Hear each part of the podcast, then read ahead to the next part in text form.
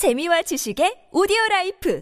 팟빵 이유 없는 인종차별에 분노하지 않는 국가는 없을 것이고 이에 대한 반발은 평화를 사랑하는 선진국일수록 더 클 것입니다. 2차 대전 때 진주만을 침공하고 우리 한국을 포함해 주변국들을 지배하려는 지나친 야욕을 보인 섬나라는 아직도 과거의 모습을 반성하지 않고 있으며 수백 년의 세월 동안 전범국으로 민폐를 끼쳐온 국가로 유명합니다. 모두가 그런 것은 아니지만 일부의 섬나라 국민들과 정치인들은 아직까지도 반성하는 모습을 보이지 않으며 역사를 왜곡하면서 자신들의 잘못을 회피하고 합리화하는 하는 데만 노력하고 있는데요. 그래서인지 이런 이들은 현재까지도 계속된 세계인의 비판과 비난의 이슈가 끊이지 않는 국가로 자리 잡고 있습니다. 그들 중에는 우리 한국인에 대해 밑도 끝도 없이 조롱을 일삼는 유명한 기업인이 있었고 도를 넘은 그들의 행동에 분노한 한 글로벌 기업 CEO가 속 시원한 폭탄 선언을 함에 따라 외신들의 주목이 집중되고 있습니다. 이유 없이 다른 민족을 깎아내리고 본인들의 반성을 뉘우치지 않고 사과조차 하지 않는 일본과는 일을 할 수 없다는 말이었는데요. 심지어는 이 내용이 섬나라의 생방송 뉴스로도 전해지며 파문이 일고 있다고 하죠. 정의를 구현하고 시원한 사이다 발언을 날린 이 글로벌 기업의 정체는 무엇인지, 그리고 이들은 어떠한 이유로 문제를 발생시킨 섬나라 기업과의 손절을 택한 것인지 직접 확인해 보았습니다. 민감한 사안이 포함되어 있어 일본을 섬나라, DHC를 DH땡으로 표현한 점 양해 부탁드립니다. 과거 수십 년 전부터 현재까지도 계속해서 사랑받고 있는 유명한 캐릭터가 있습니다. 바로 무민이라는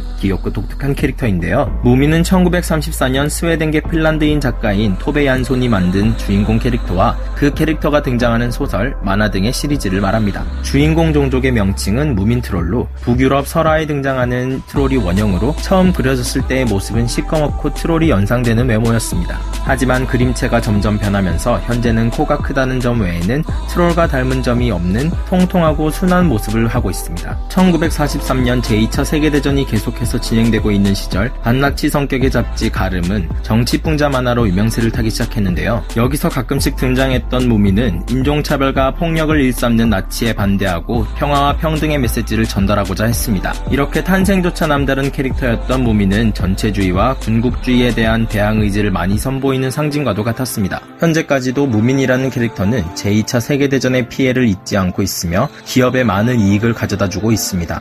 실제로 판권을 갖고 있는 핀란드 회사 무민 캐릭터즈는 수많은 제품과 콜라보를 통해 주가를 올리며 핀란드 최고의 기업으로 자리 잡게 됩니다. 그러던 도중 예상치 못한 사건이 터져버립니다. 섬나라에서 무민 캐릭터의 상품화할 권리를 보유한 기업인 라이츠 앤 브랜드는 DH땡의 협업 요청에 수락하게 되었는데요. 그런데 지난 2020년 9월에 수락된 이후에 DH땡의 회장이 재일한국, 조선인을 멸시하는 언행을 반복한 사실이 부각되었습니다. DH땡은 이전에도 대표적인 혐한 조장 기업으로 이번에 19년 만에 한국에서 철수한 사실이 있었는데요. 과거 언론에서 DH땡 회장인 요시다 요시아키는 경쟁사 산토리의 모델 선정 방식을 언급하며 그들의 마케팅을 조롱한 바 있습니다. 그 내용은 산토리가 기용하고 있는 모델은 어떤 이유인지 거의 한국계 일본인이라는 것인데요. 제일 한국인이나 조선인을 비하하는 단어인 존에 산 토리를 합성한 존토리라고 야유받고 있다는 인종차별적인 조롱글까지 써댔습니다. 이 외에도 인터넷 방송에서 꾸준히 혐한에 대한 표현과 발언을 하며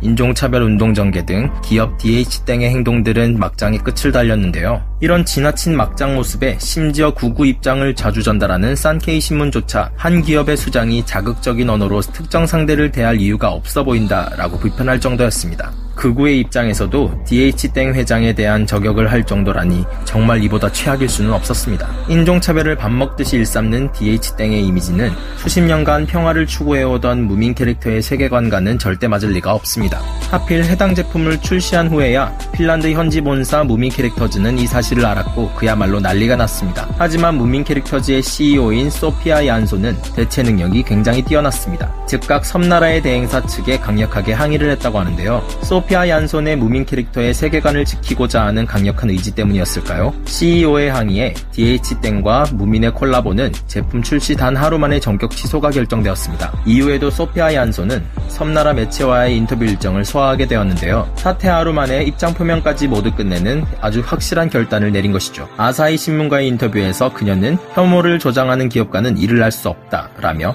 어떠한 차별도 허용하지 않는다는 강력한 의사를 보였습니다. 이러한 인터뷰 내용은 아사 아사히 신문 인터넷 라이브를 통해 송출되어 큰 파문을 일으켰습니다. 인터뷰 직후 그녀는 인종차별을 당한 한국인, 재일 한국인들에게 진심 어린 사과를 표했습니다. 이에 또한 혐오 조장과 차별이 있는 계약 업체들이 발견된다면 즉각 계약 중지를 하겠다며 입장을 표명했습니다. 라이츠 앤 브랜드의 이토 구미코 사장 또한 트위터에 사과문을 올렸는데요. 인식이 철저하지 못했다. 불쾌함을 느끼신 분들께 죄송하다고 입장을 표명하였습니다. 이렇게 입장 표명을 하고도 무민의 대응은 멈추지 않고 이어져 나갔습니다. 그들은 곧바로 한국의 다른 회사들과의 콜라보 진행 계획안을 발표하는 등 언제 있었냐는 듯 DH땡이 쫓겨난 빈자리를 우리 한국의 기업들이 바로 채워가게 되었습니다. 제품 출시 하루 만에 시장에서 철수시킨 무민 캐릭터즈 측도 엄청난 경제적 손실을 보았을 텐데요. 그럼에도 불구하고 혐오와 차별을 일삼는 DH땡을 강력하게 비판하고 대 대응하는 단호함을 보인 것입니다. DH땡 측은 이러한 행동에 해당 부분에 대해서는 전해드릴 입장이 없다라는 의견을 전달했다고 하는데요. 무민 캐릭터즈 CEO가 남긴 단호한 폭탄 발언, 혐오를 조장하는 섬나라와는 일을 같이 할 수 없다는 말에 꿀먹은 벙어리가 될 수밖에 없는 것이었죠. 무슨 이유에서인지 이렇게 혐한과 역사 왜곡을 일삼는 DH땡은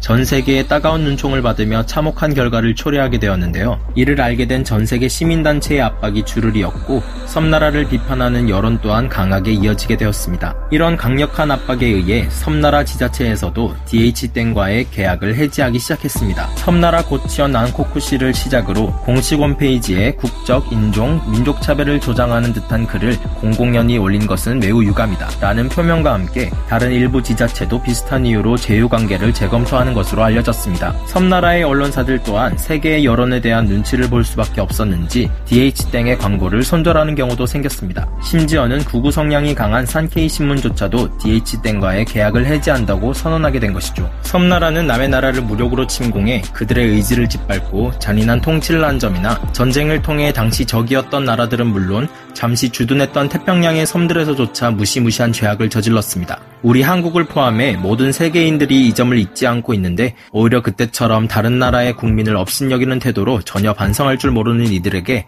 온정의 손길을 베풀 나라가 있을 리 만무합니다. 자신들은 잘못한 것이 없으며 다른 나라의 국민들보다 자신들이 우월하다는 잘못된 자국 우월주의를 갖고 있는 섬나라의 기업들, 수많은 전범 기업들과 혐한 기업들이 사라지지 않고 운영되고 있지만 그 중에서도 DH땡은 아마 본보기에 불과한 것으로 보입니다. 뿌린 대로 거둔다라는 말이 공감이 되는 이슈였습니다. 여담으로 무민의 캐릭터를 활용한 애니메이션이 섬나라에서 만들어지기도 했었는데요. 1969년 판은 총 65화, 1972년 판은 총 52화로 구성되어 있는데 여기서도 원작자가 깜짝 놀랄 만한 변경이 가득했습니다. 따뜻한 작품들을 주로 만들어왔던 미야자키 하야오 감독이지만 무민 애니메이션에 뜬금없이 탱크와 같은 전쟁 병기를 잔뜩 끼워넣는 탓에 2차 대전 생존자인 토베 얀손은 경악할 만한 일이었다고 합니다. 1969년 판 무민 애니메이션에서는 원작에서 천진난만하고 호기심 많은 소년 무민 트롤이 상당히 건방진 성격으로 변했고 잘난 척하는 면이 있지만 순수한 면도 많았던 스노크는 거만한 성격에 남을 무시하는 부잣집 도련님이 되어버렸다고 합니다. 전체적으로 난폭한 묘사가 많았던 1969년 판 무민 애니메이션과 1972년 판 무민 애니메이션은